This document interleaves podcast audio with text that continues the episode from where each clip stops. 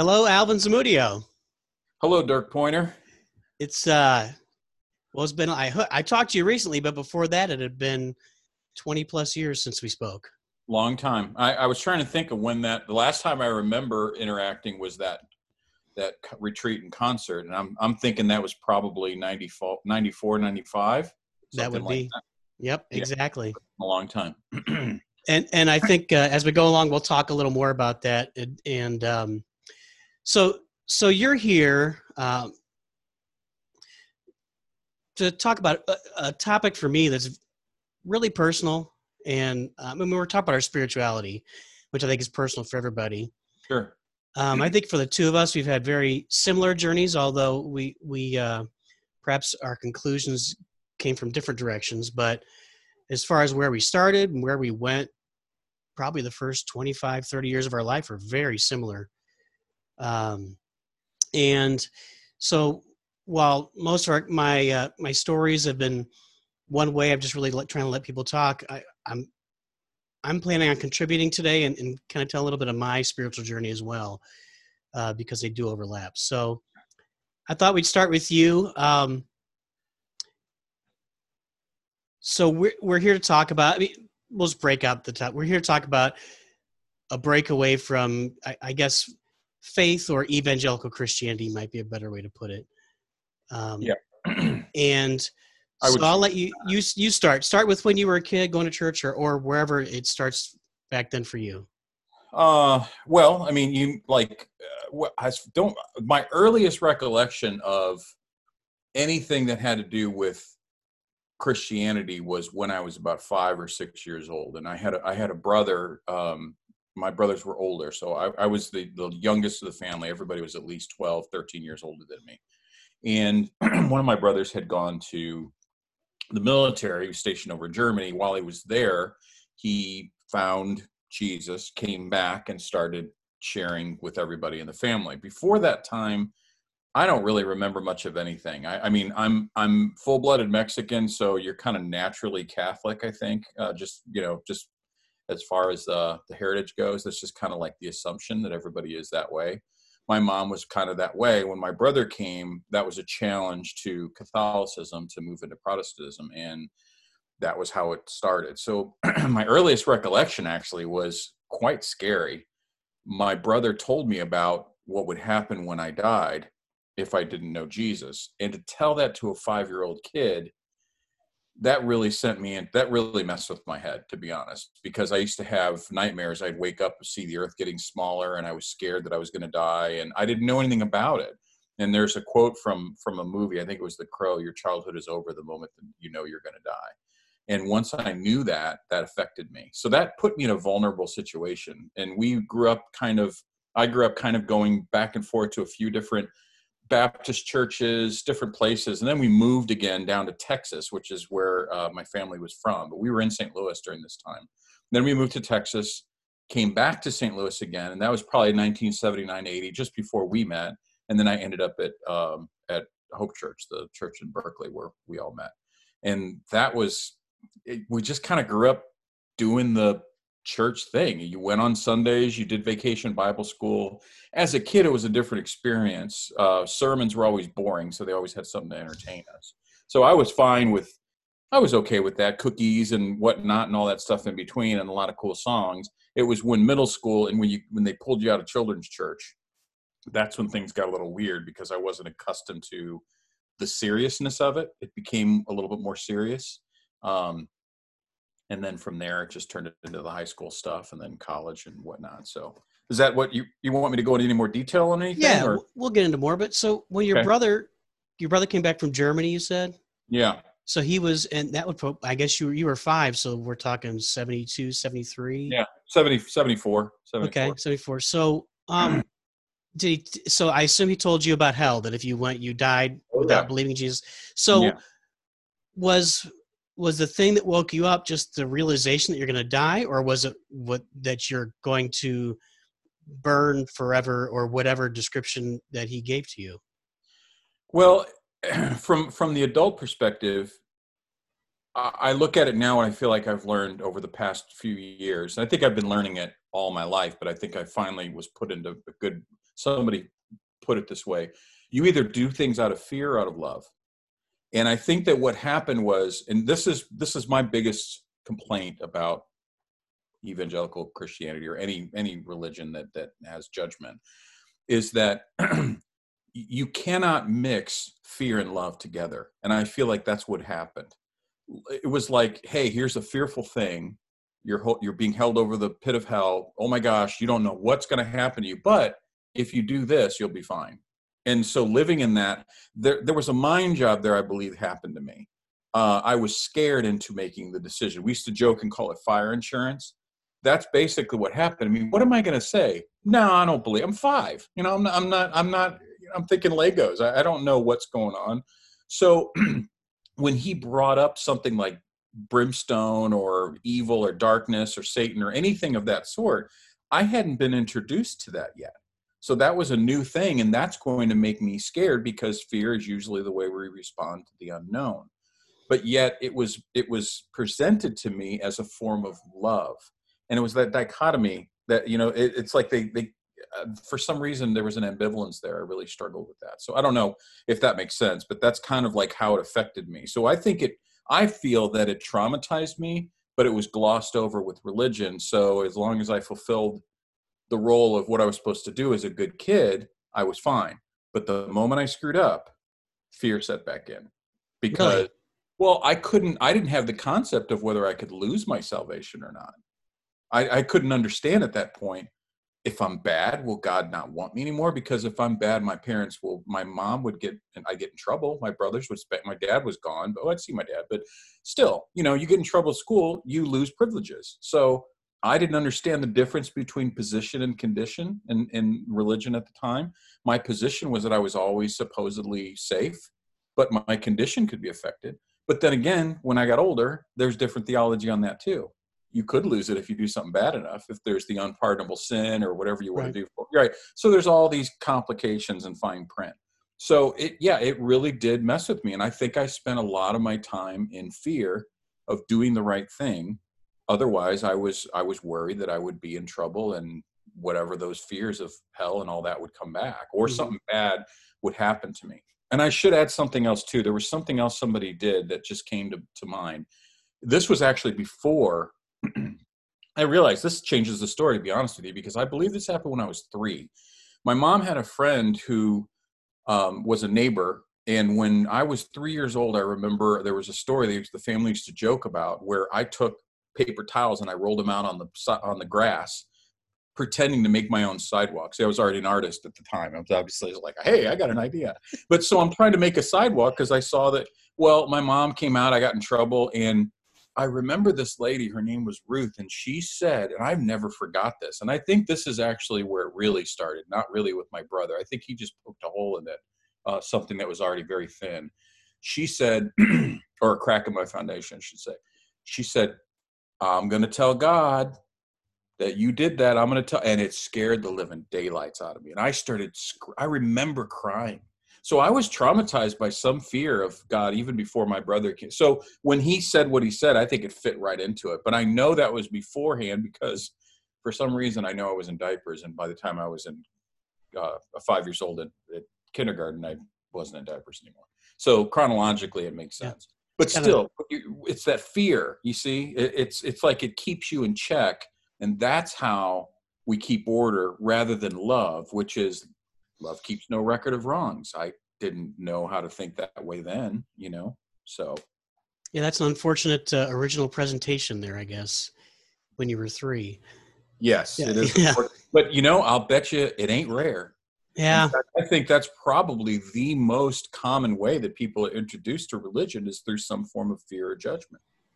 Because uh, my theory is that uh, it really is more useful to control masses and behavior of masses rather than to actually heal the soul itself. I think mm-hmm. there's genuine people out there that really believe that's the, but I really think it's like, you know, uh uh if we make you, if we put this verse in here, then you won't be sleeping with each other and everybody will be good and nobody breaks the rules. You don't do drugs, you don't cuss, you don't drink, you don't do any of that stuff. That kind of thing. But so do you remember your uh your conversion moment or when did you when you accepted Christ that that moment or was that Well, I mean, I guess I I kind of do, but I don't feel like I don't really feel like it was a particular uh, experience because shortly after that, I do remember having fears that if I asked too many times, I would get turned away. And I remember bringing that up to my brother, and he said, "No, no," and, and it was like it, it was trying to give me the love side of it. But I remember actually doing it at five. I don't really feel like I do feel like when I got older and I was uh, 12 and I was able to be baptized, I kind of had my rededication moment or something like that, which would be the evangelical version of a confirmation, I guess.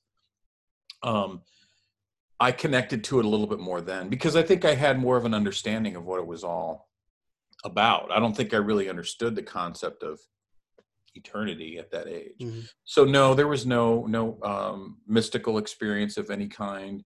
I know there are those that have had those. Um, they've made those claims, so I know that's probably possible. But no, for me, it was just a it was a little bit more of a uh, just a practical decision that I felt was that had spiritual connotations, but I was too young to understand. So, so yeah, for me, it was it was uh, somewhat similar. I mean, I was raised in in. I mean, we were going to the Evangelical Free Church in San Antonio, Texas. We lived down there. Uh, my dad was in the oh, Air Force. I didn't know were down in Texas. Okay. Yeah, that was. Uh, we were in Del. My dad was in the Air Force, so we were in Del Rio for two years and San Antonio for two years. Did you ever go to the basement of the Alamo? no, but uh, there was a bike down there. so anyway, uh, we did go to this anyway. So uh, we were there when I was like uh, I don't know one and a half to five, somewhere in that range, and then we moved to St. Louis uh, when my dad retired from the Air Force. Mm-hmm. So uh, there's a couple different stories. you know, I was I was raised with the same idea of you know uh, Jesus is the way, the truth, and the life, and no one right. comes to the Father except through Him.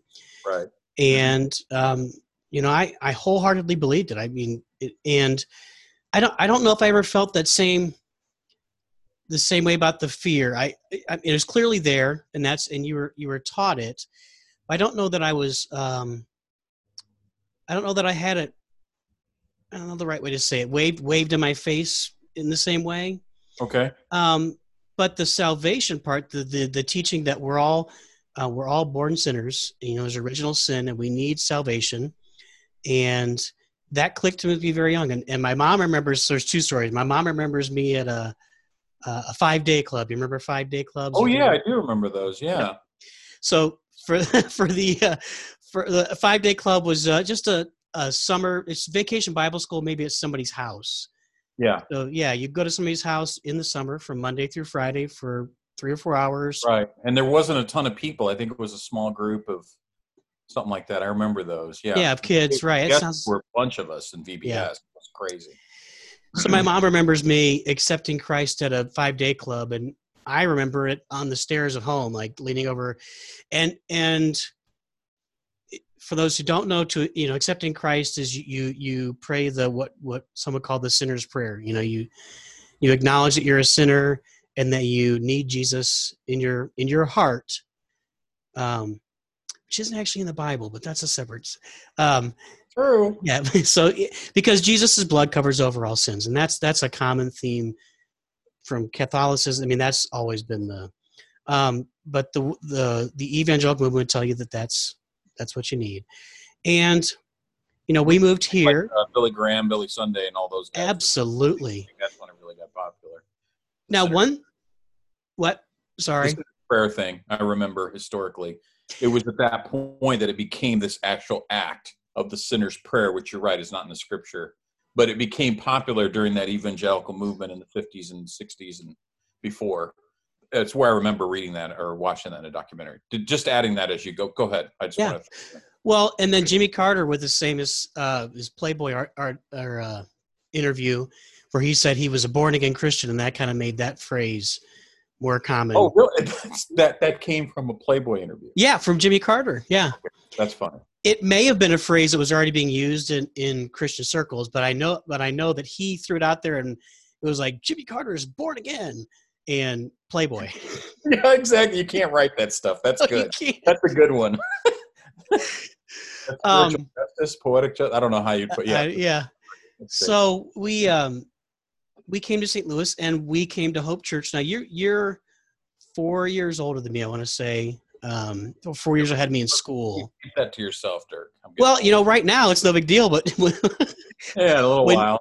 when you're in eighth grade and here's this Right, junior right, high right. school, they're like a god, you know. They're um Uh, yeah, I think so because I don't remember when we when we actually started interacting. If it was like when you were when I was older in high school, but you were or I was a leader at some of the camps or something, maybe. well I I'm do remember that. I remember being a staffer at a junior high, especially during the the uh, the blue eyed monster thing or whatever. That I think I think you might have been there for that. I don't remember It was a that. big huge thing where we scared the living daylights out of everybody with these two flashlights we put on a Oh. cereal box that had like the blue eyed. I think it was the green eyed. Well, anyway, okay. I don't say. So uh, but I'm the same age as your cousin Eddie or Har- Harley, Yeah. whatever his Mhm. name is now. Yeah. He's my nephew, actually. yeah. That's Okay. how Yeah. young I am compared to the rest of my family. They were all like having kids by then. You're right. I hadn't. is- I yeah. That is correct. You're three. You're right around the same age as him. Yeah. Yeah, and by the time I I got into the youth group at Hope, which is the church you mentioned, so Uh-huh. I would have been a junior high, and you would have been in high school, and you were you were like uh you were the celebrity. You were leading all the music and occasionally like leading the lessons and funniest guy on earth. You know, that kind of guy. Yeah, I, did, I guess it did kind of turn into that. I, mean, I didn't expect it, but that just kind of naturally happened, sort of. Yeah. So it was an interesting time. Yeah, so that was that was that's our early connections, and and um, Hope Church was is uh, was a non-denominational, so it wasn't evangelical free. It wasn't part of Right. any kind of. It was just a just an independent church there, right by the airport in St. Mm-hmm. Louis, and so later on, um, I lived out in St. Peter's, which was it was a half hour drive there and back every day for every Sunday, and we were going Sunday morning, Sunday night. We probably went Wednesday night. We'd go in for other events. You know, we went to church a lot, and a lot of people were moving out to St. Charles County at the time. Right. Right. Um, so Hope planted a church out in St. Peter's hmm called Grace Community Chapel. And a little trivia for you: it started in our house in the Pointer household. Really, I didn't know that. Yeah. And, and Don B was already. Yep. So so Don, B- it was always funny that Pastor Miller had a son named Donald, Donald A, and Donald B. Yep. Donald A. Miller was the pastor, but Donald B. took started Grace, and that was at your place. Yeah, that's cool. I did not know. I didn't know that. Yeah, so we would come to church uh, at Hope in the morning, and then we'd come back home, and my mom would make us clean all day long, and then we'd then we'd have church in the evening. We'd have grace in the evening at our house in the living room. Wow, I didn't know that. Yeah, it was a lo- Huh. kids. We hated it. we had to, we had all we cared about was we had to clean the house. Yeah, right. Miserable. well, I'm sorry you had to go through that. Yeah, you know, we'll be all right. Um, and and then the, the church grew to where we we had to rent out uh, the gym at a at my elementary school. And uh, then they built the building over on Mexico Road. So Mhm. Which is still there. yeah, it's still there, and it's now they're on their third sanctuary.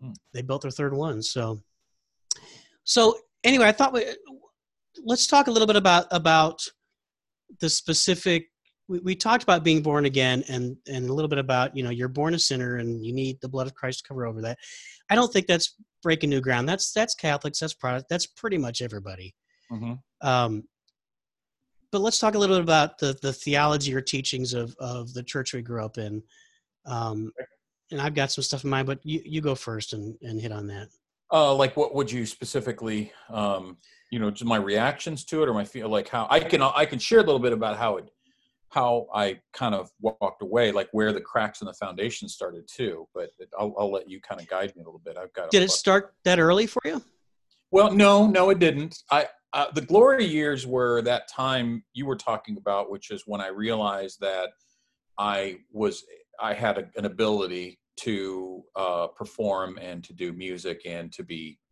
and and humor. And what a little bit of background on me is that during the time that I mentioned, uh, right after my brother had shared with me about about uh, God, up until that point, about 11, between that time, I had experienced some abuse. um, and that's sexual abuse. I think there was emotional abuse as well. I came from a broken home. These are important factors in my story because those kinds of things, and I don't, and I don't, I want people that are listening or watching this to know that it doesn't mean that it's an that it has to be an overt form of abuse. You judge abuse by the effect, not by the act, not by what's done to you, but how it affects you. So I might push three glasses off a table and they all break differently. One might not break. I broke in a really bad way. And what settled into me was a lot of, I was set up for this because of the born sinner thing, was guilt and remorse turning into shame. Instead of me doing something wrong, something was wrong with me. My dad was gone, my family was gone. Those were there, those issues were dormant inside of me. And by the time I got old enough, maybe 11, 12, they started manifesting in different ways, especially when puberty hits. Things can become sexual, your thoughts get crazy. Um, that's important stuff because there was nobody to talk to about any of that at that time. So my relationship with God and the holiness quest was more strained because now I have deeper temptations that I never had. I never even remembered some of the abuse. And then when thoughts started coming to me, I realized how much that was affecting me. So that was putting me in a position to be very dependent on what I felt was God and the power of, of God. And that put me in a situation that I will tell people that I, I, I don't mean it to sound arrogant, but sometimes I'll say the reason why I found Christianity wanting is because I tried it too hard. I mean, I put it to the test. If you said, like, say to this mountain, I went to try to move a mountain. I would do anything like in faith of a mustard seed, let's try it. I need this to happen. I need God, please do this for me. What do I need to do? I'd bargain. I did it all because I was struggling. My mom didn't have much money at all. We were very poor. A lot of the people at, at our church were decently well off. I was from a divorced home, a minority. I started to figure out later that there were some issues with that too. Um, that caused some rifts in my relationships with certain people in the church. And so it was a very strange time growing through that. So there, I think that the creativity was kind of a compensation. Uh, a good therapist that talked with me told me that he thought that it saved my life. If it hadn't been for all the creativity and the humor, you know how we were, just the joking and I think Airplane had come out at that time and Police Squad and all that. I mean, just that dry uh, humor was that was my thing. I could fall right into that, and that's how we just kept growing our our energies but it didn't conflict with Jesus. It didn't conflict with any of the. There was no. It wasn't sexual humor or anything like that. But we always had to keep those boundaries. It never crossed over. So we could push it as far as we wanted, as long as we kept a cross stapled on it. It would be fine. So those were that. Those were dynamics that were affecting the way that I conducted myself in ministry. So I was very serious when I realized what Jesus could do. He can change a person's heart. A whole person could come out, you could be transformed. Reading the scriptures, wow, that's some serious stuff. Let's do it.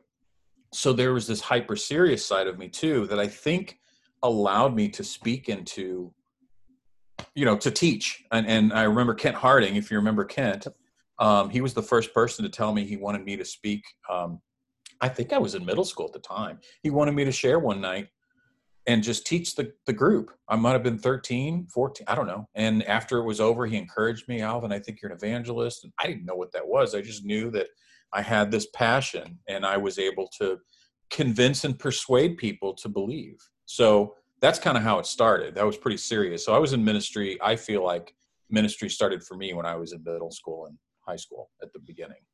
Um, so, I mean, that was kind of where it started. From there, it just naturally led to getting invited to camps. Uh, Dan Hoagland invited me out to Grace when I got to college, and I would go out there and I would do music. And all these people started saying, and I started noticing people would say, like Alvin said when we were in groups. Yeah, like Alvin said. And I guess I was saying things that were sticking and people were getting it, and it seemed to make sense. And I was able to help teach people somehow because of that. I didn't think much of it, it just kind of naturally came out. And that just grew and grew and grew. So before I knew it, I was not only coming and doing music, but sometimes I'd be the speaker. Then I would maybe pray with people and kind of guide people and whatever. And it just seemed like a natural career for me.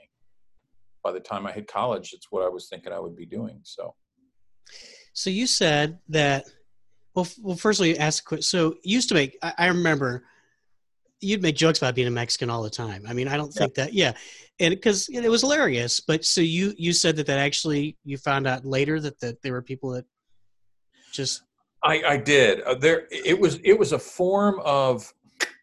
I mean, not to get too political here, but it was a form of internalized racism that I kind of stepped into. That I'm not really.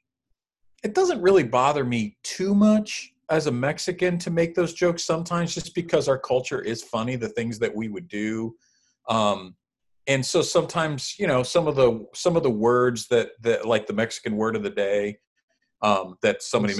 Some, some of those can be kind of funny. However, I did figure out as I got older that this is where it becomes more serious. Like my grandfather, my mother's dad, was uh, murdered by the Texas Rangers. He was hung and they took his land.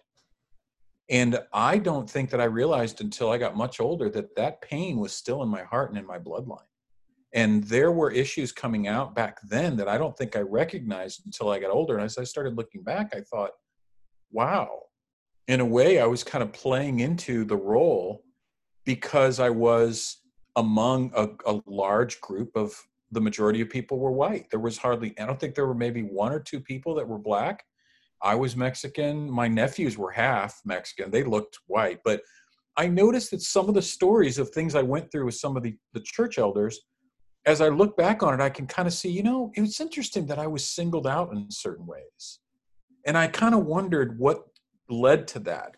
And I feel like being from a divorced family, you got a troubled kid, the Zamudio boy, you know, and then the fact that I was a minority, I was poor, those factors did play into um, ways that I got typed and treated. But I don't think, I think I was too innocent and very resilient at the time. So I didn't have a problem playing into it because being Mexican then and joking about being Mexican, it didn't cost me anything then. But when I got older, I realized there were a lot of things I didn't get that other people did. And then I started to realize, whoa, I lost out. And then all of a sudden the, the, the set changed. And then it, it put things into perspective retroactively or retrospective, however you want to put it. In hindsight, wow, I lost out on some things. So that's why I wasn't invited. So that's Hmm. why they didn't want me to date their daughter, blah, blah, blah, this and that and the other.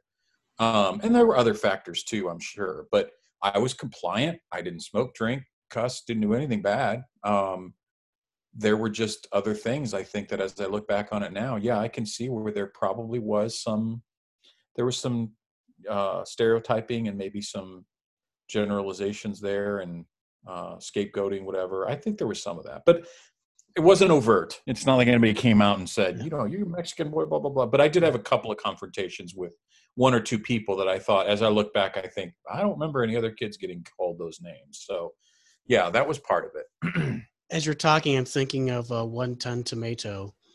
Oh, yeah. I don't know where I learned that from, but that was a play on a Mexican song, actually Yes. a Cuban song, Guantanamera. And I actually liked it because I knew the song anyway, so I played right into it. I didn't have a problem. But I don't think that I realized that I was making a spectacle of myself that was actually a little bit belittling. But I think that I hate to say this too, I think in a very similar way to Jim Crow and blackface, it was entertaining to those who didn't have any cost involved in it. It wasn't insulting the white people because they just thought, hey, it's a Mexican song. But look at the little Mexican boy is able to do blah blah blah. Like he's so talented and all this, and he's Yeah. doing Mexican. So they would just kind of bring that up because that was their thing. And if there and at the time there wasn't any pain involved in it, it didn't bother me then. But as I got older, it was very strange because if somebody was to bring that up again when I got older, I'd get mad. Really? I wasn't mad back then. Yeah. So so the the pain of it evolved, or I shouldn't say evolved. It it it grew. It it came out. Um, it was revealed. But I think it was always there. But it was guarded by my own resilience and innocence, ignorance. It really was guided by my ignorance, guarded by it because I didn't know any better. All of a sudden, somebody goes, "Hey, do you realize what you're doing? You're kind of like you're playing a show for these people, and look at what they did to your family and what you're not going to get and what they got." And all of a sudden, I realize there's animosity and resentment there. So that's a that's an, a different mix compared to maybe your standard evangelical story where somebody doesn't have race involved. You know, um, that was that was a that was a factor. Yeah, that started to happen. As I got older, I figured that out more.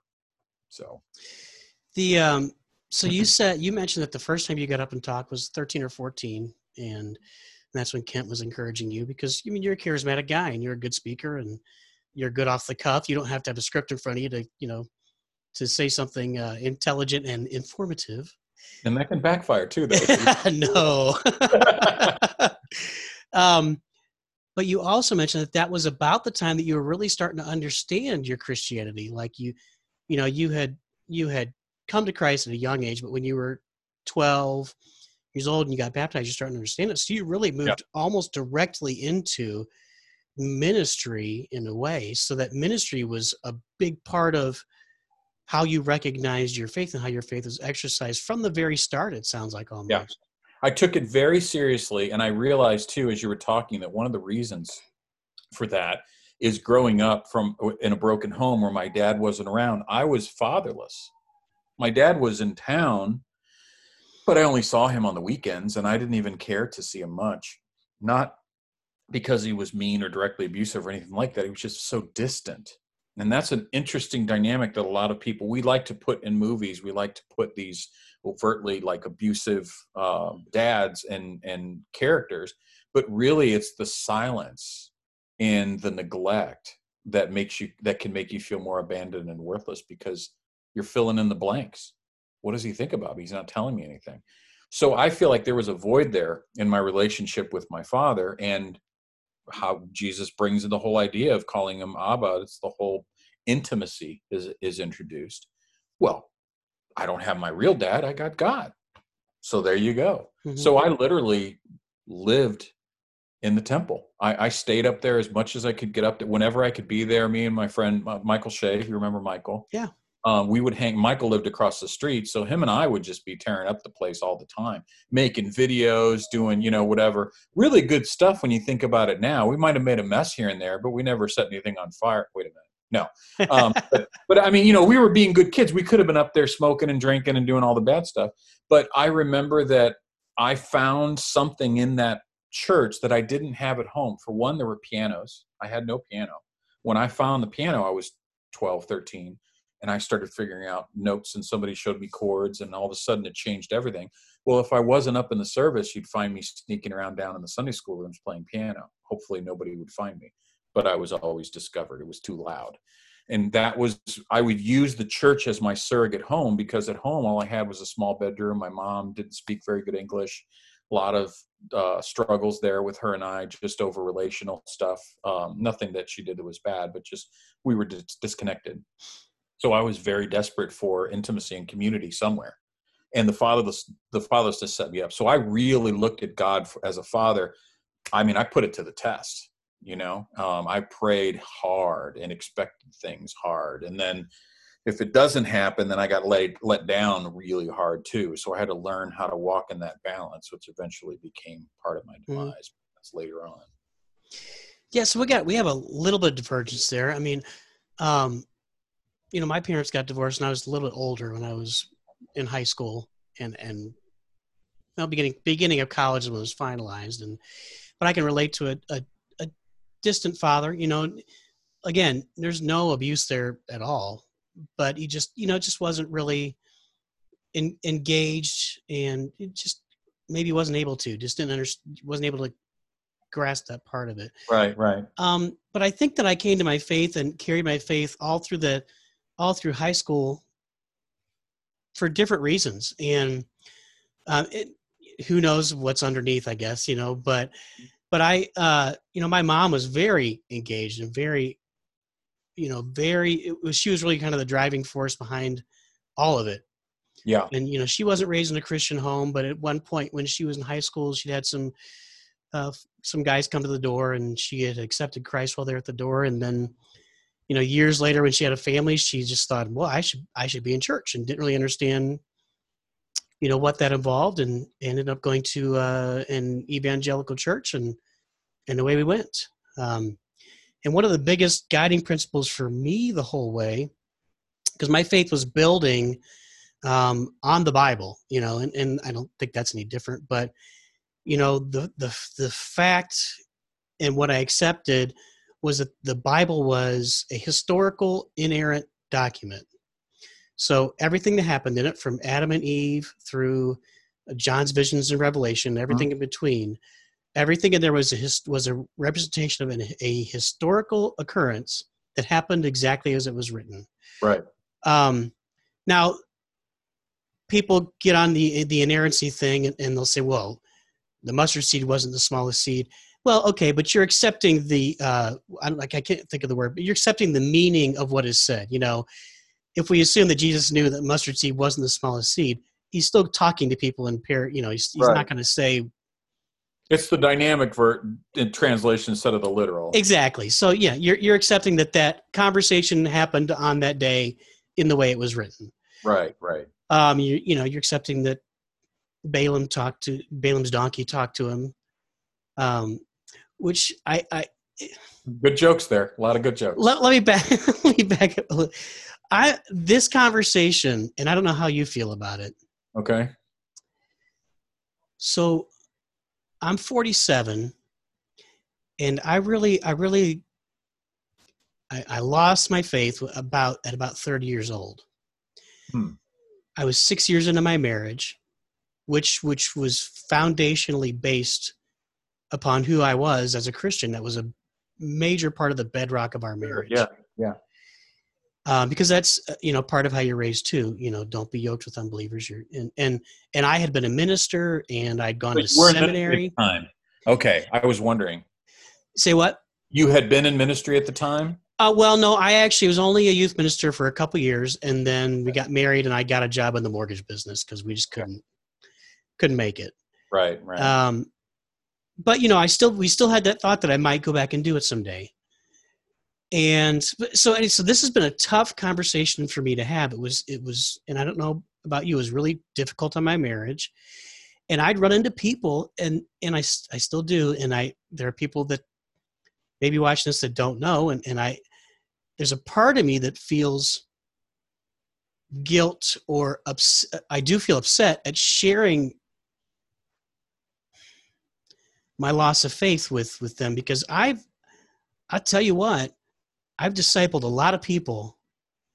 And you know through college um, through several years as being a minister it was probably about a 10 year period. I, one of the one of the guys that was in my youth group when I was a youth minister is now an associate pastor uh, at the crossing here in town. And the crossing is a major Mhm. evangelical church. Mhm. the pastor I, I really like the pastor a lot. He actually he he is very down to earth for an evangelical type of guy. It's not is you know it's not i don't know the right word for it but um and and they like broadcast his sermon to different locations. Like the music is live at different locations but his him preaching is is actually broadcast over the screen. Well tim who some people know was in my youth group when i was at uh, green trails united methodist which oh you yeah. your Great Trails, yeah right. Yeah. Yeah. Yeah. Yep.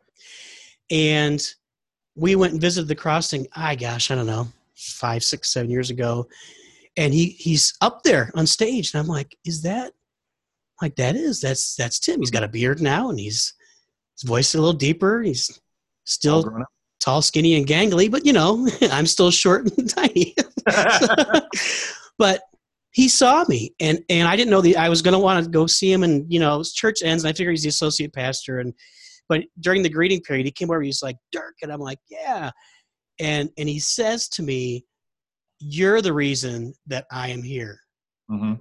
and and i'm like i i don't yeah see that that Awkward moment. Yeah. right and and quite honestly the whole service i was i was overcome with positive emotions just seeing him up there Yeah. and knowing that i had an influence on him and that i knew him when and Yeah. you know um i mean really i was like i had chills and tears and and boy just and he's just he's just a great he's always been a wonderful guy just from when he was 14 to to now you know he's just a great guy and Yeah. I later had, I had lunch with him a few weeks later and I told him because I didn't feel right not telling him at that point. And I, I have, ch- I, that's a challenge for me. I don't, I don't go around broadcasting it. Probably for about a decade, I really didn't like talking about, you know, broadcasting. It was uncomfortable for me because I had influenced so many people for the positive in the Christian faith. And I, I don't feel like I don't feel anything. I, I still love those people. Mm-hmm. I, I, and I, I don't feel like they should change their faith, and I don't want to influence them. Cha- I want them to. I want them to believe what makes them the best person. Now that that that again falls outside Well, of right. I would have a different perspective on that. I'm a right. little see, bit. I, yeah, I think we yeah. differ on that. So Yeah. so this has been a challenging conversation for me. You know. Um, for a long time, and and even as I'm talking about, it, I'm a little bit. I know that people are going to see this that know me from college or know me from when I was in. Be like, wow, and they're you'll probably pray for me, and I really appreciate that. I, I'll take Yeah, it, we're Dirk. everything I can get. I, I, I, we won't see him. he won't be there. I I, mean, I, I have the same. I know there are people that are going to be watching this probably too, and are going to be. Some people still don't know that I've not been in ministry for or in the faith for for over a decade. Mhm. So I understand that, and yeah, I, I really do understand that. And that's a tough one because that's very messy um, to navigate because there's positives there, but there's a lot of negative attached to it, and how do you sort that out? yeah, So I understand that one for sure. it, it was a major hurdle in, in in my marriage. I mean, hon- quite honestly, because it was it it took us a long time to work through that. Well, Um, most of the people that I ministered to were probably ones that would not fit in the standard typical church model. So in a way, I was still able to stay connected to a lot of them because they were already questioning things anyway. Uh, I do know that. I know there was a smaller amount of people who I would say would go on to ministry or into because usually I broke the mold somehow. We'd end up going out to the streets. So I never stayed in church. I mean, I, I ended up as kind of a missionary in town, and I started churches, and I was called in to solve problems. And I was like, uh, I was like the well, the wolf from Pulp, Pulp Fiction. It's like I just kind of showed up. I think that was his name. Wasn't that the Harvey The Keitel's character? Well, like was he the wolf? I don't remember his name, but I don't remember his name, but he, you show up, you fix problems, basically. When something goes bad, I would get a call. you're the Christian cleaner. Yeah, something like that. Yeah. So, uh, so my my my situation was different. Some of those stories where people couldn't get problems fixed, when I walked away, I could reconnect with them because now I know why they didn't get fixed. Now I understand why they never could click and fit in the mold, and then we became friends in different ways. So that was a different side of it, as opposed to I wasn't having people inviting me to come see their first sermons or you know seminary graduations or anything like that really by that point a lot of them figured out that they weren't going to stick around with me anyway because i wasn't going that way Mhm. was against the grain but yes I, I have such few situations i still have people that write me that were in my youth groups and they're often doing ministry missionaries and whatever Yeah. but kind of know that there's only so far they can go and they yeah it's awkward i get it Well, the the uh, the podcast before this one's going to be friends of mine who are missionaries. So they'll be Oh. there. and they're in Taiwan, and yeah, I love them. They're just Yeah. Some two of my favorite people in the whole world. And I haven't seen them in 25 years. It was so great to you know connect with them again. So what what was it that for you that where it started to fall away? What what was the proof in the pudding, or where did it? I'm So take over the podcast, by the way, and I'll. Thanks for being on, Dirk. Uh, we'll next week.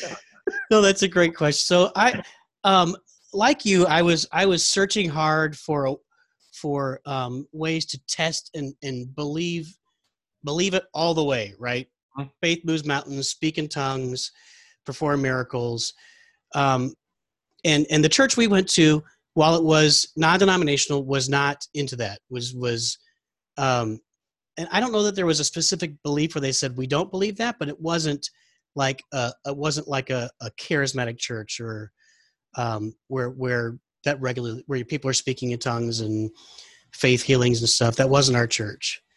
I don't think it. I don't. I think there were a lot of people there that that were borderline believed in that stuff. Um, anyway, Hope, or are you talking about later? I'm talking about hope and grace. Um, The Okay. people that yeah, I'm it on, was you know, very much under the serve. That was the Frank Peretti spiritual warfare was fine. Yes. When it came to Jesus' side, you didn't do anything crazy. Yeah, Satan did all the crazy stuff, and we just read about it in Frank Peretti's books and, and all that. So yes, I understand what you mean. Yeah. So, uh, it, like in college, um, my my first semester, I I I wasn't involved with the church at all, and then I got involved with the Baptist uh, Student Union for a little while. But my sophomore year, I spent the entire year going to a, a charismatic church like Kenneth Copeland, Kenneth Hagin style. Yikes! I know, right? COVID nineteen. Um, that yeah. was actually. yeah, yeah. So uh, that was actually where I was baptized. I'd never been baptized before then. Um, but like I, I spoke in tongues, and that so that all imploded for me because I have asthma. I've had severe asthma my whole life. When I went forward for a healing from that, and I felt the guy push me over, like I'm sitting there praying and everything, and I feel him. He like hits me, not yeah. hits me, but you know pushes. Yeah, I, I, didn't fall over because right. I'm like, this is just supposed to happen. I'm not supposed to, you know. Right. Right. Then he pushed me again to make sure, and he like like he held onto my shoulders and pushed me to make sure that I went over. And that's when I was like, this isn't the truth. Um, so I, I sat up immediately and I watched people, you know, next to me, and then I, and whatever. Again, if that's what makes you whole, I guess if you're not hurting anybody, okay. Um, but I do mostly that's about prosperity and about really rich guys on TV telling you to send them money. Yeah. Um, but I was just searching. I was, and I and then I got involved with Campus Christian Fellowship, which was more in line with the way I'd grown up. And I was uh, I spent my my senior year as an intern there. We started a drama group, which was oh amazing, great great times, and led music for a semester. And I got a job as a youth minister, and that was when we hooked up. We'll, we'll tell that in a minute. But you asked what ended up what turned yeah, me away. I guess bottom drop out. Yeah, what happened? So we were we were in a Sunday school class, and I was about uh, 29, 30 and there was a guy in Sunday school that would ask the hard questions every week. And I've I've I've always asked hard questions. I really encourage I always encourage myself to really, you know, what is the answer to this?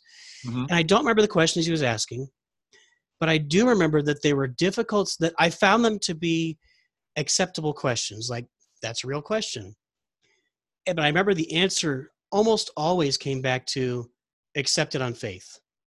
Hmm. That, you know, uh, it's it's in the bible it says to do it or says to believe it or whatever so therefore i do it but i just for that was the first time i sat there listening and i thought boy that's you know not quite there for in i wasn't losing my faith but i was just starting to you know like i was just realizing those were legitimate questions i don't mm-hmm. remember any of them yeah so then the pastor eh, these were my these were my watershed moments the pastor in the church was a southern baptist pastor, which again is pretty much the same as we grew up. It was very similar. Um, Just we said, could dance, they couldn't. Say what? We could dance and they couldn't. Yeah, right, exactly. um, he asked, he wanted everybody to write the hard questions on a piece of paper and put them in the offering plate, and then he was going to spend two or three months on a sermon series on answering the hard questions. Oh yeah, that was I remember that. Yeah, that yeah. was a thing that some pastors would do. Sometimes. Right. So the hard questions for me had become things like because I believe I believed at the time that the Bible is a historical document, right? Mm-hmm. Everything that happened is a historical representation of, of things that really happened. Mm-hmm. So my questions were, I can think of two of them. Well, three. They were all around the Gospel of John. Why is the Gospel of John so different from the other Gospels? Why is the story of Lazarus, which is maybe the most important story outside of the resurrection because he raises Lazarus from the dead and says, I am the way, the truth, and the life. No one comes to the Father but through me. And that is almost the verse that the evangelical movement is built on. Mm-hmm. Um, and I said, Why is that story only in John? It's not in Matthew, Mark, and Luke. And that's a pivotal, pivotal moment where people realize the power of who Jesus is. And Matthew, Mark, and Luke don't even give it a passing mention. Mm-hmm. So what's what's that? And the third question is why why is the language in John different? I, I think those are three. You know, because he's constantly saying "I am," even if he's just saying, you know, "I am hungry," "I am thirsty," but he's you know all saying "I am the way, the truth, and life." And, yeah. But that verse is only in these things are only in the book of John. Those are my questions. And and I'm digging. I'm reading like Josh McDowell, Evidence Demands a Verdict, you know, and and we've been raised on, you know, these the literature you read is the the literature by the great theologians, right? Uh, you're not you weren't really encouraged to explore outside of that, and I don't think it was a conscious thing where people are saying if you do, you'll. I think it was just. Uh, I, I think it just comes along with the faith. Gonna say, but I, I think we became systematized without realizing. Yeah, that yeah. a Certain, a certain boundary of where we would gather information or food from, and then outside of that, that's when it became. There you go. And I think like 99% of that is is in good faith, to be honest. I don't think anybody is really thinking, don't let him go study that hill. They're just that's just what how you do it. Mhm. Um so the first week of first week of sermons, the pastor gets up and, and answers the question, why do uh, why do bad things happen to good people? Okay. And I'm like, oh my gosh, I'm not 12. that, and, and maybe, I guess people had asked that. That wasn't like even on my radar as a hard, like I wanted questions about why is the Bible true, basically. right. Yeah. Yeah. Um, You really wanted to question things Yeah. that were foundational.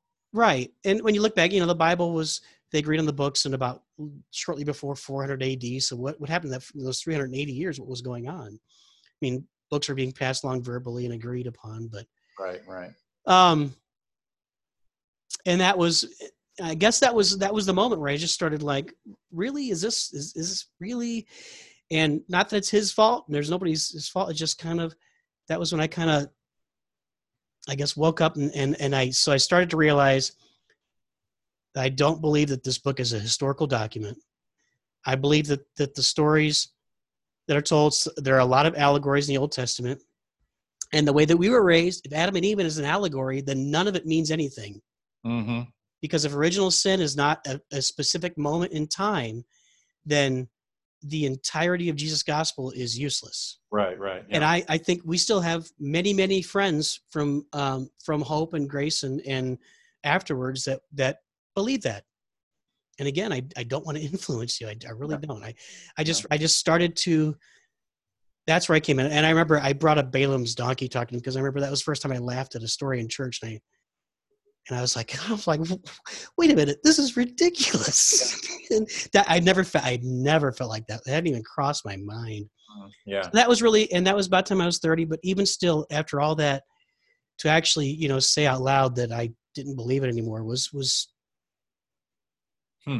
a significant step and i talked to friends i remember i talked to my friend matt herndon who's uh, was in ministry with me at college and a really great friend and i was like man here's what i'm struggling with and Mm-hmm. um, it was not an easy decision to come by and it really was a decision but once i made it i honestly i felt much freer since that time and i Yeah. don't i don't think that's true for everybody but it was certainly true for me um, Yeah, and i know people are really concerned about me at this point a lot of people and, and i appreciate that um, Yeah. but that's yeah that's that's my story from see i think so i think yours is it was more experiential based and mine was more doctrine based i guess if that is that fair Well, I mean, well, no, I mean, I think the experience and the doctrine went hand in hand. I, I, I started to grow into when I got into ministry. I was kind of a free spirit, so I was. the The analogy was that uh, of the fivefold, the five gifts, like the apostle was the one that could touch all the different gifts, the the teacher, the prophet, whatever, and that was kind of me. I could do a little of all of it. Uh, so I quickly stepped into a lowercase a apostolic position. I could initiate and start and, and, and invent ideas or ways or discover. And so I was kind of that problem solver person that would come in and I could tell by walking in a room when something was off. And that, that became uh, called discernment. I didn't know that's really what that was. And then at some point, I remember reading a book by a, from a pastor had sent it to me from John Wimber, uh, a book that he had written um, on the Vineyard movement in California and what he went through in the 60s and 70s into charismania, what became the barking like dogs and all that other stuff. But they, he was telling me stories of the fantastic and the supernatural that, as I thought about it, I, I, I would look at it and go, well, well, of course. I mean, isn't that what makes faith really worth it all? Is the experience? But then I noticed that there was a, a well, we don't really go for the experience. We just go for the faith. So it turned into this thing where I was an incredible electrician, but could never turn the light on. I could put, we could study the wires and put switches everywhere. Man, this is going to be so great when we flip it on. But we don't really turn the lights on anymore. That's we just talk about what they used to do, or we study code, we study schematics, but we don't really do it anymore. John Wimber said that he had gone to a church uh, after he gave up sex, drugs, and rock and roll and, and wanted to get involved with God. And he waited the whole time because he'd been reading the Bible and saw all the miracles. And after the service was over, he said he waited and everybody left and he was still sitting there in the pew. And the guy, the usher walks up to him, Can I help you, sir? And he said, Yeah, is that it? he goes, Well, what do you mean? I, he goes, is that, is that it? Well, yeah, the service is over. He goes, Yeah, what about the stuff? You know, the miracles and all. Oh, well, we don't really, we don't do that anymore, sir. And he said in, in one of his interviews, I gave up sex, drugs, and rock and roll for this. So he started a quest to find out if you really could move a mountain. And from what his book was saying when I read it, it seemed like something was happening. And that's why I believe the vineyard movement seemed to take off at that time. So this is early 90s, 89, 90 that I started to learn about it. So I became very uh, poised towards the charismatic because it just made sense if I'm going to be a minister, might I not also lay hands on someone in the same way that I saw Jesus do something and something would happen? Well, sure, why not? But then I noticed that wouldn't always happen. And then I noticed that people would A, say, God wasn't really doing it, it's not God's will. Or B, the worst part is you don't have enough faith. And that was horrible. That was the worst one. So I this this wrestling started with me. Uh, how do I how do I make God do what I need him to do? And how do I submit to God and live with what he will not do? And here's a poor man in the street, and I have the faith and I believe, but he cannot see, he cannot hear. And miracles weren't happening. But then sometimes a couple of things would happen. And it was weird, but it affected my ministry. So that was that was where my theology was based on it was based on experience if i if uh, the way i used to tell people is if the bible is a book that tells me how to build a motorcycle if I build that motorcycle and it don't turn on, either the book's wrong or I've followed it wrong. But it's supposed to start up and I should be able to drive around. That's supposed to be the purpose. It's supposed to work. It's supposed to be a life manual for my life to work. Well, when it doesn't, you can't blame God because you can't question God. He's perfect. So who else is at fault? It's got to be you.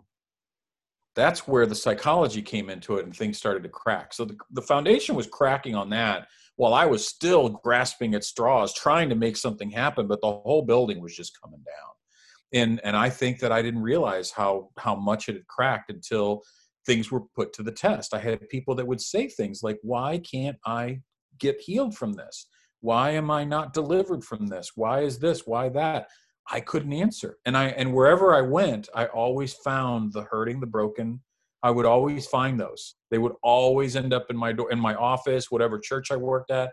Lo and behold, there they'd show up. But all the A kids and the B kids were always fine. They didn't need a guy like me. They didn't. They, I was entertaining, but somebody that was serious had an issue. You know, this was deep stuff, an addiction, an abusive situation. There was the sick that needed a physician.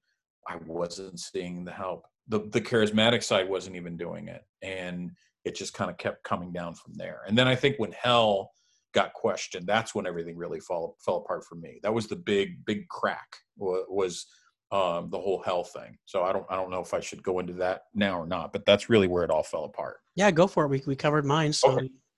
okay. All right. Well, it's your podcast. Right. You know, I don't know. Whatever you want to do. uh, yeah. So okay. So when I when I was in the to church. I had been around to different places around the Midwest. I lived in Indiana. I worked out there as a youth pastor. Worked with Campus Crusade a little bit, a bunch of parachurch ministries, uh, Youth for Christ. I found them all wanting. I challenged everybody. Everywhere I went, I left a mess because somebody was offended at something that I did. But yet, those who were broken always found someone who cared for them. That I will remember. There are those that really knew heartache, knew somebody like me was going to connect. I couldn't fix them, but I could surely sit with them. And and sometimes i would pray for people and it would seem like things would happen sometimes it seems like there was words of knowledge and it seemed like there was some fire there there was some flames to be some some embers to be blown on so i could fan a flame so i kept going but eventually i left where i was in indianapolis came back to st louis uh, worked here for a while with a few different churches and then i ended up starting a church in st charles uh, where we are currently not the church anymore but i decided to um, to join a house church that was meeting out here, kind of like Grace started when you said at the beginning. but quickly I found out that the pastor and his wife something wasn't clicking, and they were of the charismatic faith. There was a lot of laying on of hands, and and it was cool. But one day I got a call from the pastor, and he says, "Alvin, I think you need to call your people because uh, Mary and I are going to pull out." And I thought, "My people." And then I realized I must have already been gathering. I didn't realize that almost all the people that had come to that church were all friends that I had brought. I didn't realize I had been bringing them. They just started showing up and then I realized, oh, I've got a church in my hands. I don't know what to do. So the the one of the families stayed there after the pastor left, and we decided we'd keep going, and we started what we called the Father's House, which I called the the generic name for the entire church was the Father's House. So we were the church at St. Charles, just like the Bible. There was no names. I didn't want any buildings. 12 families max, small churches. Everybody that led a church was a pastor. I didn't care. We broke the rule but i mean i i just saw this as very literal stuff. This is what acts looked like. This is what the apostles the books and, and all the epistles look like. It seemed kind of pauline. It seemed and we just went with it. And i'll tell you it it brought crap to the surface so fast because of that intimacy. We were together all the time you know just like band of brothers so stuff came to the surface but then there was a problem because I noticed that the things that came to the surface weren't being healed. There was no deliverance. It was legalism. People were trying not to give into addictions because we couldn't get them healed from what it was that was fueling the addiction. So we started questioning things. And I don't know where it happened, but one day this guy came into our church and visited with some people unbeknownst to me. And then they came back and told me, said, Yeah, this guy Gary, his name is Gary Amirault. Gary doesn't believe in hell. I thought, what? Oh man, this is bad. Like I got to get involved. Right. So I go out to talk with Gary because I said, hey man, you're talking to my people. I got, I'm a pastor. I got a responsibility. And he said, he started to share with me a couple of arguments about hell that really freaked me out because it made me think, wow, maybe this really isn't what it's supposed to be. And then all of a sudden, I started coming up with ideas. I don't know where they came from. And it started to just pull apart. It was like demo. I didn't intend to, but just you see that thing on the wall and you pull on it, and then it's just the whole thing comes down. And that's basically what I did. And it boiled down to me realizing ultimately that putting a human in a position to make an eternal decision, a carnal being, to, uh, or a finite being, a temporal being, in a position to make an eternal decision between two places that they've never been to is actually a little sadistic. The risk is too high. The punishment doesn't fit the crime. I don't get it. And then i realized that adam's blood if adam's blood was so powerful it could poison all of humanity without anybody asking how come jesus how come you gotta ask jesus? If it was my kids i wouldn't care. So here you go guys. Done but gotta ask for it and i didn't get that and so everything started falling apart and i noticed that when i would bring this up with pastors or anybody else I mean, they they would just freak out. People were terrified. One guy I remember who's in he was in ministry. I can't talk about this because I don't want to tell somebody there might not be hell because I don't want to end up there myself. I'll never forget him saying that. He was terrified. There was the fear. It wasn't working. Love and fear, they weren't mixing. It was oil and, and water. It was not. So that's where it all started to fall apart. And I just kept trying and trying and nothing was working. No healings, no. The, the theology started to lose meaning. All of a sudden, faith moving mountains didn't matter anymore. Now I wanted something deeper. What do I do about those that I know that are gay?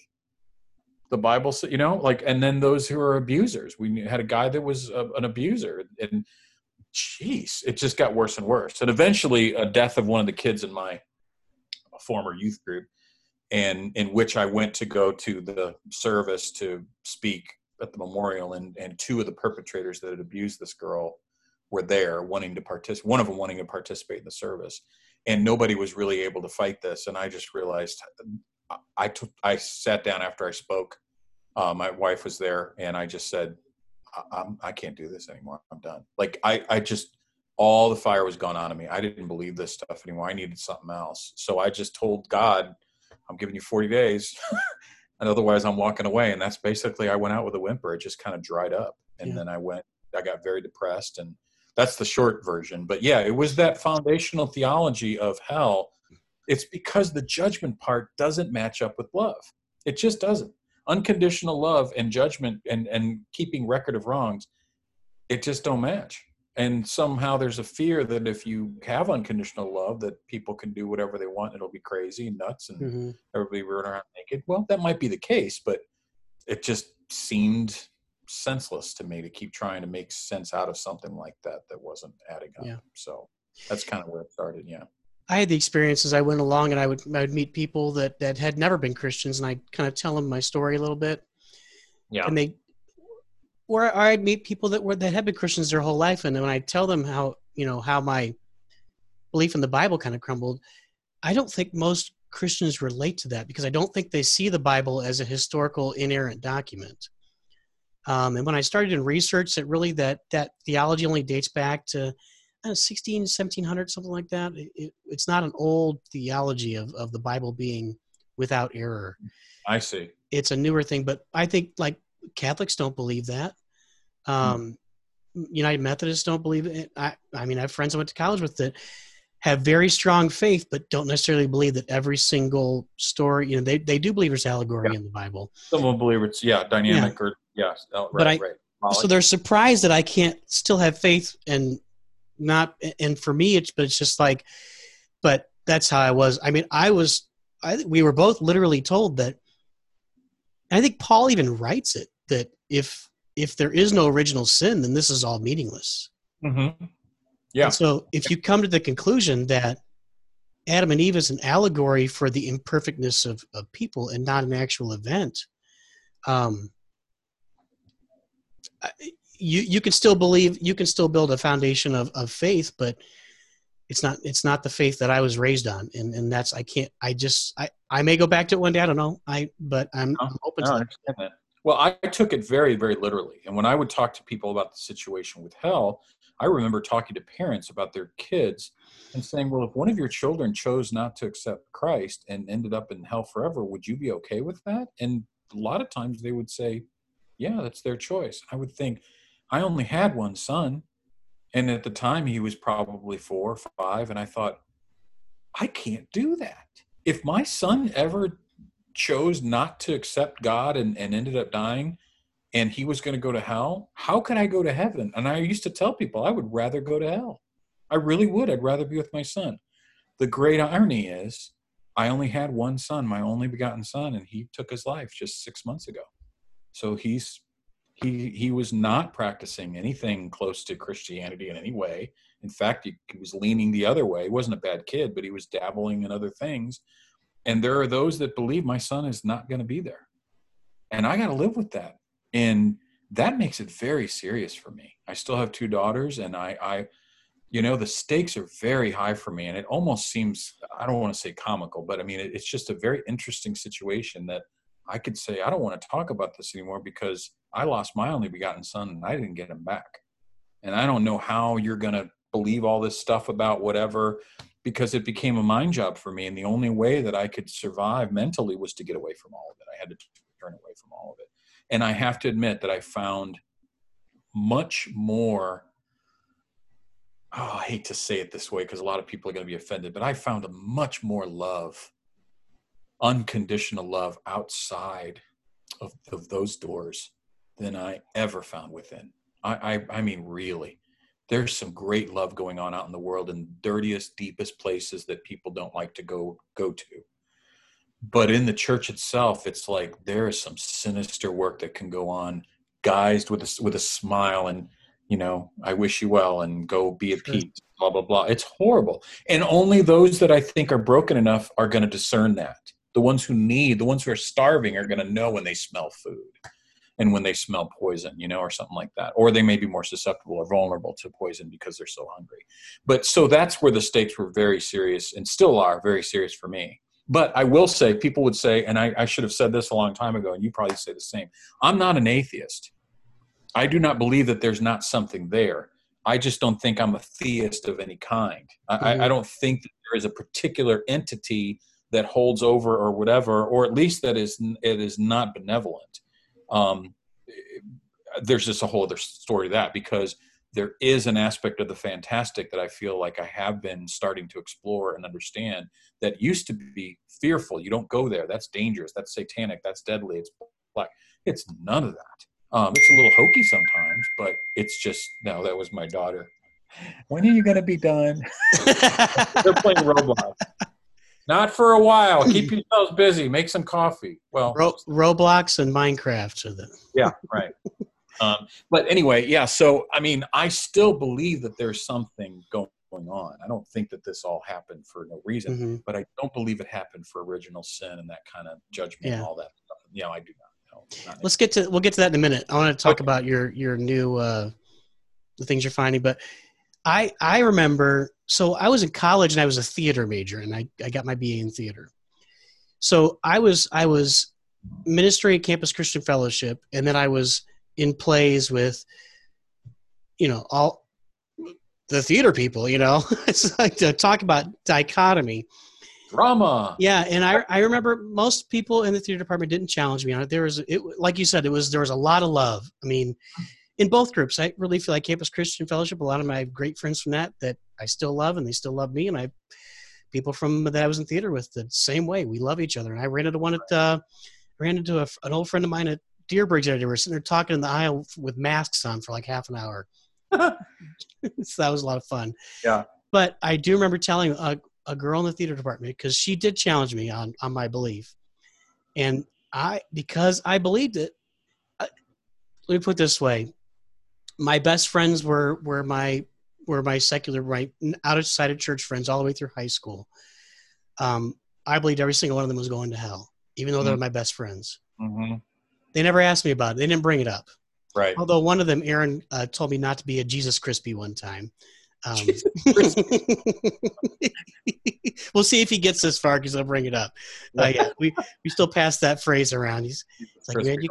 You can have all the faith you want, just don't be a Jesus Crispy. I'm like, all right, man. Um, but one one woman in, in college in the theater department challenged me on it, and I had to tell her that I thought she was going to hell. Wow. And I I don't think I've ever told anybody else that that what that didn't want to hear it. You know that that wasn't like looking for salvation. She just was challenging me on it. Um, but for the most part, people just really loved me for who I was, one way or another, and they still do. Um, uh, let's talk a little bit about when we hooked up in 94 95 okay. um because it, it, it, it was it, i think it's kind of a, a reflection on both our, our ministry lives maybe and it's a re- real life example that we can share together maybe Okay. uh, and then we'll jump into some stuff that we believe now but so i was a i was a youth minister at green trails united methodist i was a part-time youth minister. I was working 20 hours a week and then my second year 30 hours a week and i was going to seminary. So let's break it down a little bit. I was raised non-denominational kind of close to baptist but not denominational. Mhm. i was in campus christian fellowship in college which is through the christian church which is a non-denominational church but about as close as you can get to being denomination. Um, i was working at a methodist united methodist uh, which did not fit my belief stream. I mean, it was pretty progressive church. I know that they're struggling now with whether they're going to uh, say that being gay is okay. That's kind of a big thing. Well, in the right now. Yeah, United Methodist is an oxymoron like reality television. They, I, when I worked with United Methodist, they could never agree on anything. They were constantly fighting and never meeting. So, Uh, but but you know they, they were very. I was not when I walked into that church. I was not used to, you know, they had like CEOs of major corporations in there, who were basically going to church as part of their, more as part of their civic and moral duty than than Yeah. as part of their faith. right, right. and I was I had never seen that. I'd only seen people going to church because of their faith. hmm Um, and there were people there were feminists in that church. I'd never seen that. You know, so it was very different atmosphere. Yeah. But I was going to Covenant Seminary, which is a, a, a Presbyterian fundamentalist. Mhm. That's a negative word, but you know, a very it was the same belief structure I was raised in seminary. So I had Yeah. all these things going on. So I was the youth minister there, and we had a retreat. I think it's probably my second year there because my first year on the summer retreats, I like got out of college and went on a retreat. Was the first thing I ever did with the youth group. So for the second year, I'm like, hey, I got a guy. I know a guy from. Let me call him, and I don't even know how I had your number, because you know back then nobody had cell phones. That's true. Well, Yeah. you may have known that I was I had gone to Indiana to work with Don Force because he left Hope Church and went out there to be a pastor, and Don that's Force. went out to work. And uh, yeah, and and that was after Kent and and Dan and Chuck and all those guys, and um, there were people that were all still connected. I still had family here that was at Hope, so I'm sure that somehow or another it was a way. Because my sister ended up coming to the concert, so she was still living in town. But Yeah. we drove in. I believe we drove in from Indiana to do the retreat. I don't think I was living here at the time. I think I was already out there at the time. Really? 94, you say? Would have been the summer of 95. Yeah, 95. I was just about, I, not much longer, I was going to be moving back home. Okay. So, yeah. So so you came to that and you were going to be you were the uh you were the musical preacher, you know, the uh, the evangelist, I guess, but United Methodists don't have I was the entertainment for the week. There you go. You were the you were the guy that did the music and did did uh, the lessons and and Did I teach you? Oh, I'm sorry. I feel like you did. I don't know. so here's my story. So the first night, we probably got there eight, nine o'clock at night with a bunch of Oh. teenagers. And so this uh, Green Trails had a mix of like evangelicals and and like United Methodists. It was like this kind of this Boy. yeah. Oh yeah, it was real. And they but they all they were still a church family and they loved you again, they loved each other and they stayed together and Yeah, yeah. so you come in the first night and we I bet we sang for 2 plus hours. And and you know, the way that you you're singing uh praise choruses so you're singing the same chorus over and over and over again, which I kind of learned in studying Axis is, and without realizing it, you're you're in a way, it's kind of a way to hypnotize a crowd, like Yeah, you're entrancing people. Yeah. right, Yeah. so that they're more open to suggestion, and- you're not even doing it on purpose. You think you're just worshiping, right? Yeah. But you sing the same chorus over and over. And I remember uh, the music minister, I think her name was Denise. She was mad. Oh my goodness, she laid into me. I'm Really? this kid. Oh yeah, I was like 23. I'm this kid. I'm I'm a naive person anyway. I was like, that was a great retreat. And she goes, I did not like that opening. I felt like they were taking advantage of the kids. The kids needed rest, and they were they were given an invitation, and they weren't. And I was like, whoa, I, I never run into that before. Like everybody that I grew up with been, would have been very excited about that whole service, and she was livid. Huh. And this was like a week later, so I, I could tell she'd even cooled down a little bit. So she must have been really hot that night Wow. Um yeah so that was the kind of you know and, and then you said you did a concert afterward do you remember anything about that concert i i really don't remember I did some of my original music. My sister still has a a video um, of it uh, somewhere. I don't know if I have it or, but I remember seeing it. But yeah, it was uh, me and my friend John Wiley, who's now been living in in uh, New York. Uh, he's in Brooklyn. He's been there for many years. Um, he's been friends with with Macaulay Culkin. He's been around, seen some things. He's done. He he went into music. I did not. Um, that was part of my story. Is I kind of tripped on myself and fell off the wagon and didn't end up going into professional music. Um, but that was kind of the direction I was planning on going because at that time I had already been invited to uh, uh, is it DCLA? Was the big uh, uh, the big Youth for Christ thing they were doing.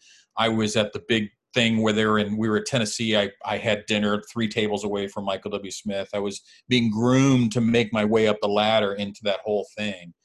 And then at that big conference I was at, which I think was before this, is when I discovered the the the C kids room, the at risk kids room. The entire uh, civic center was full of Christian stuff. They were doing lessons and talks about how to make your ministry better and how to improve everything.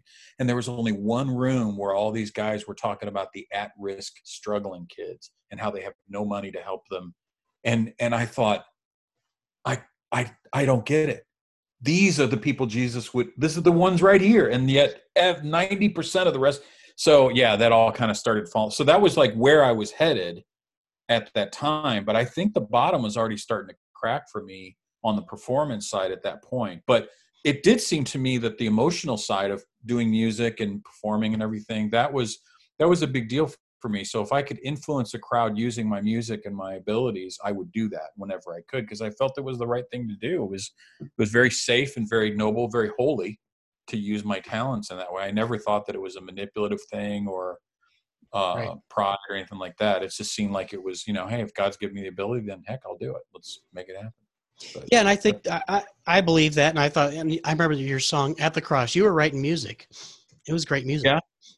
Oh Um, yeah, yeah, yeah, right. Okay. Well, there was there was about four or five different ones that I was writing and I'm working on, and I integrated a few too at the time. So, but yeah, it's been a long time. yeah So but yeah i, I never um, we talked about a little bit about ah, the, the dark underbelly of the church. I don't know whatever.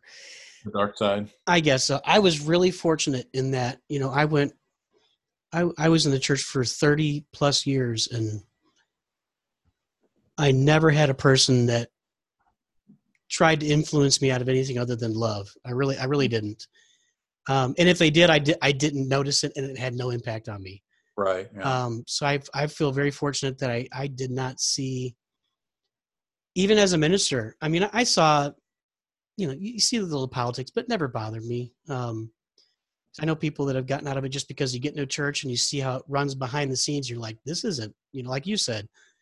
Yeah, when I saw how the sausage was made, I was so easily disillusioned. I collapsed. I I was so betrayed. I saw the the man behind the curtain, so to speak, um, and I couldn't. Yeah, that was too much for me. I couldn't write that off. So yeah, that's a little different.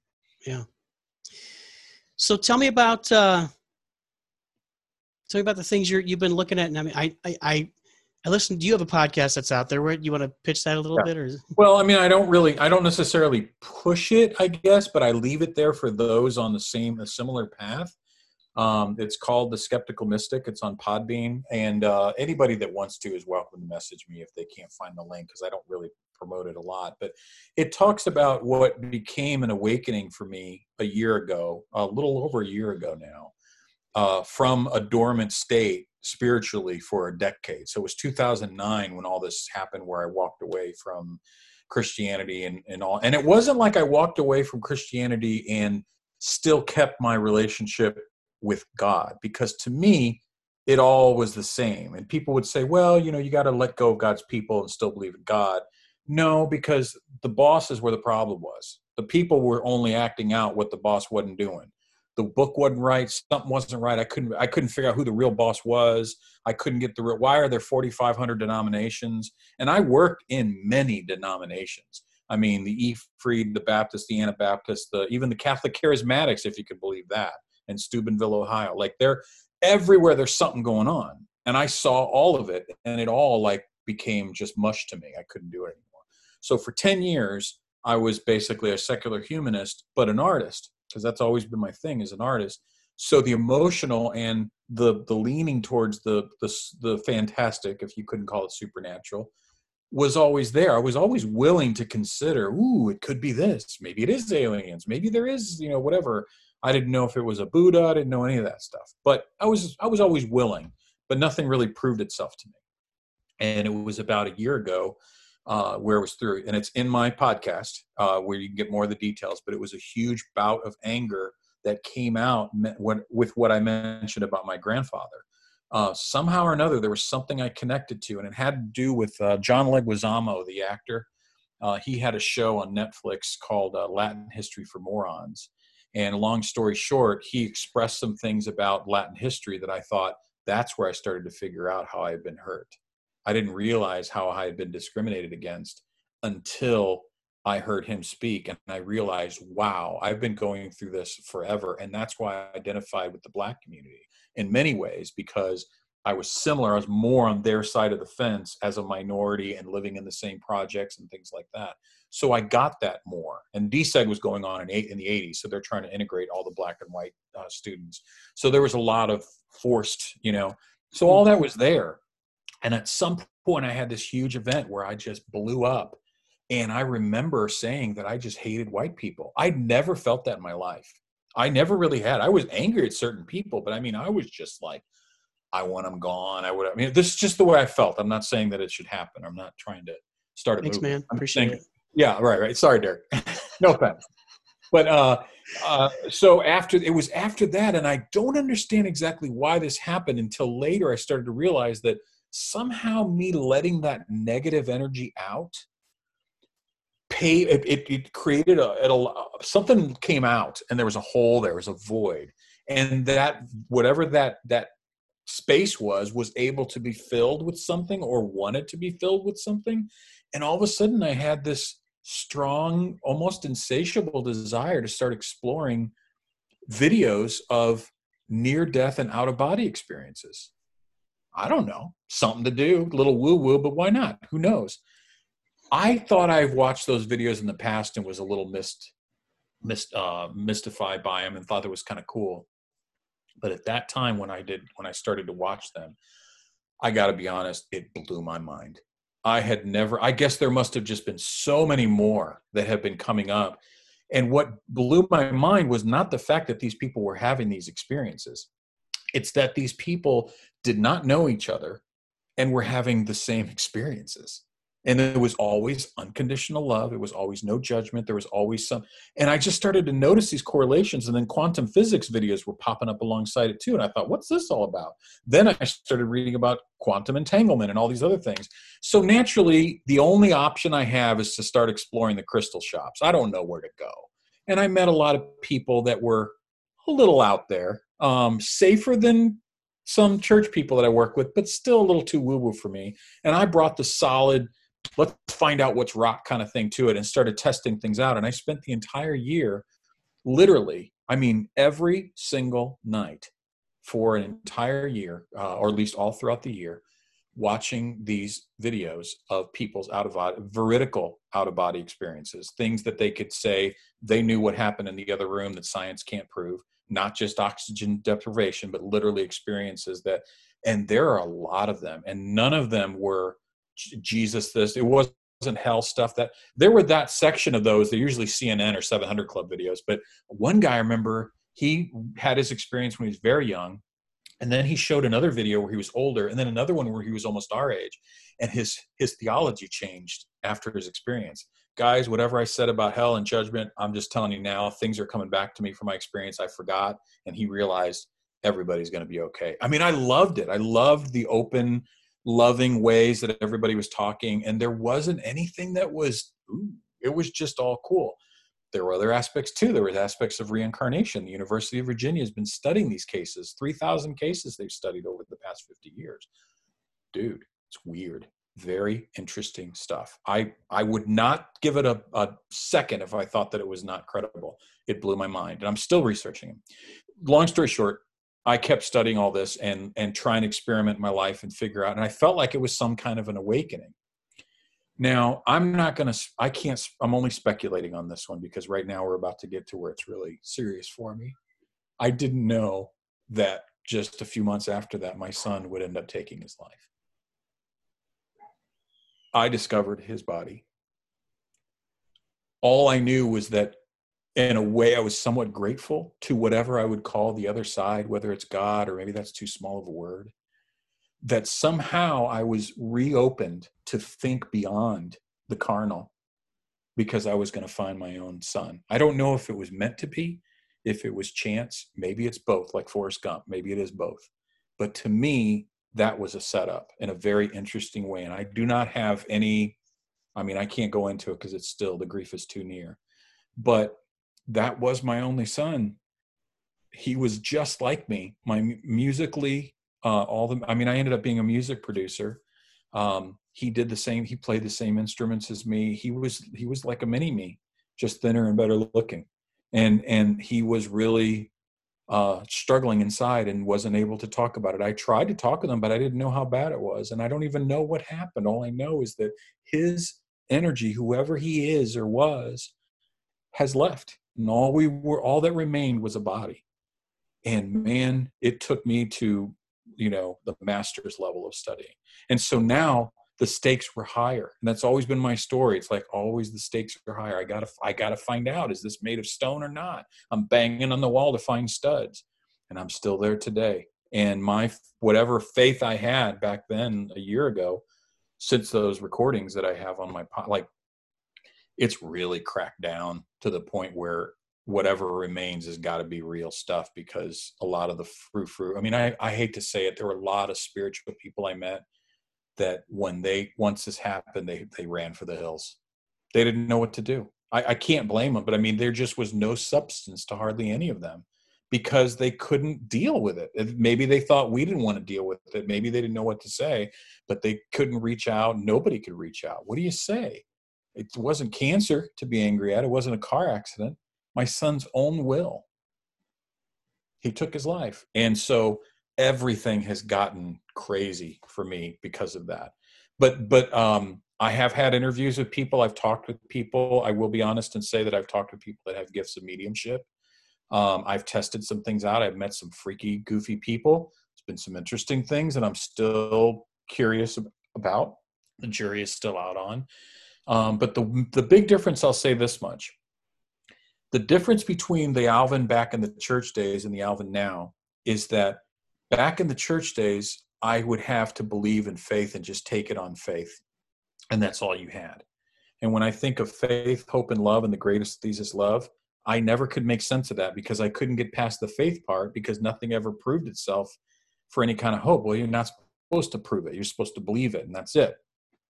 Now I realize that when I look at faith, hope, and love, that faith is the means to start scratching at things to see if there's something hopeful. But the experience is the love part, and that it's okay to want an experience now. I grew up thinking you don't go for the experience, you just go for faith. Don't turn on the lights, just wire the building and then go home. That's over. So I am more desperate and, and a lot harder on the other side or whatever the universe is now than I feel like I was back then. And I, I I'm okay with that because to me, if it's really there, it's that's the way it's supposed to be. What else am I going to do? I don't know any better. I don't know what else to do. But I cannot keep my mind on a carnal level. I've always got one foot on potential for it's just my way as an artist i'm that way just as a thinker as a, a I, I don't know i'm always thinking about those kinds of things so that's kind of where i'm at but there's no formal gathering i'm in i visited a spiritualist church which was kind of cool but mostly it's a natural thing. Uh, i've learned that like staying connected to nature staying connected to a community staying connected to meaning and work a meaningful life will help me to be connected to me.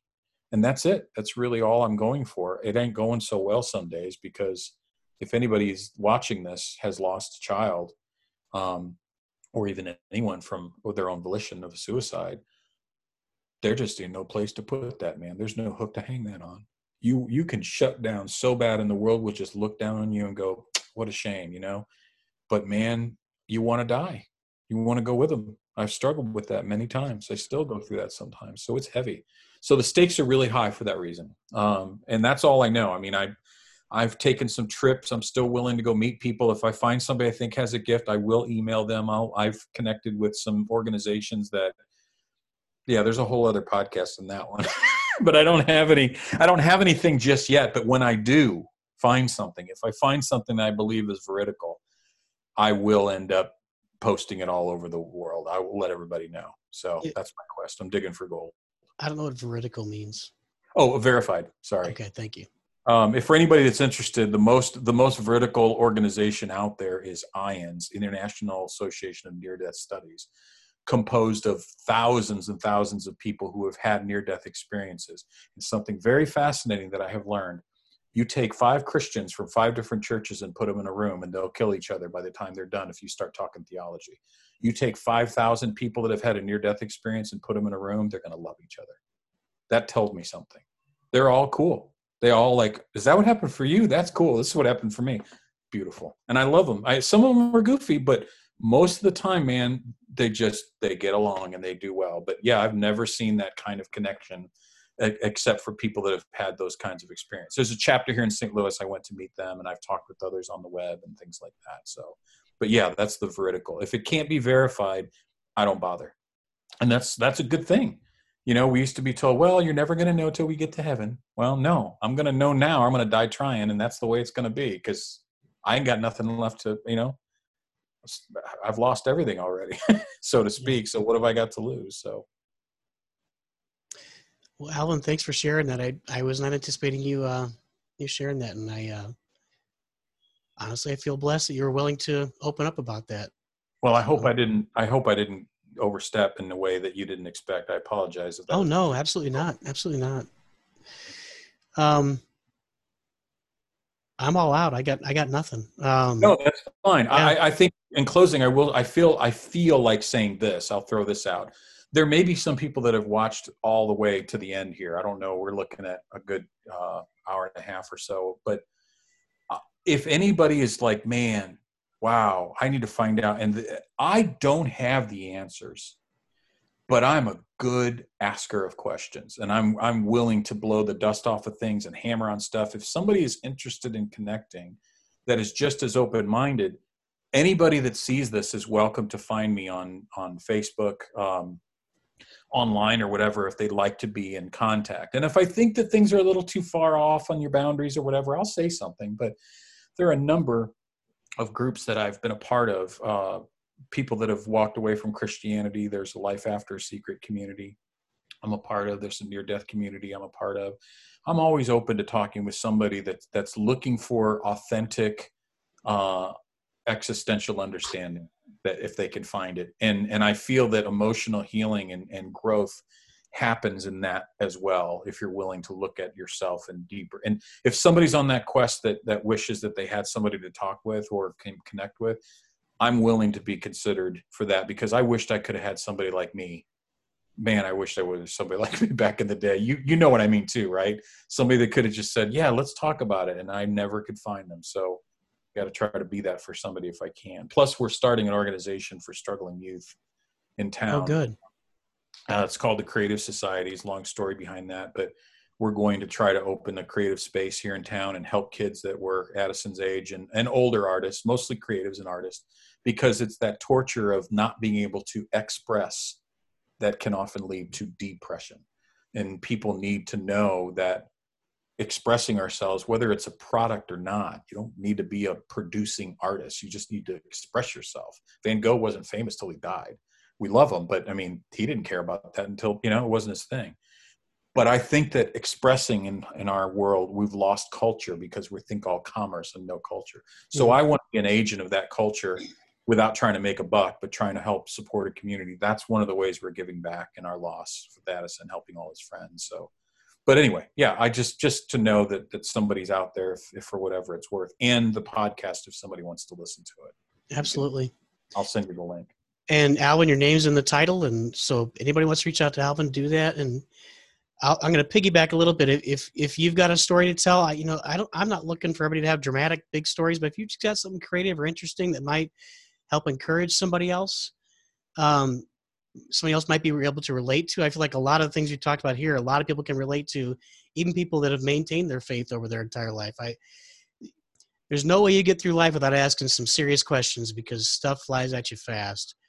Um, you know, reach out to me. My name's Dirk Pointer. You can look me up on Facebook. Same thing. I think we're gonna get a Twitter handle here soon. I don't know. It's kind of dangerous. Nice. Yeah, only 240 characters. What I, but um, or just re- you could reply in the comments. Look us up. You know, I'm I'm looking for people with stories that, that are willing to share their stories and just trying to get them out there so we can all we can all hear from each other instead of all the junk we usually listen to. Alvin, thanks for your time today. I really appreciate it. Yeah, man. Hey, thanks for asking me to be on, and I think that this idea is really great. I, I hope that it's taken off, and uh, yeah, that it just keeps on going. Because you're right, it's it's this is much better than a lot of the other crud that's out there. So it's good to see somebody doing this, and you're putting your heart into it, and I hope it keeps going. So yeah, thanks. Thank sir. you, sir. I appreciate that. Welcome. All right.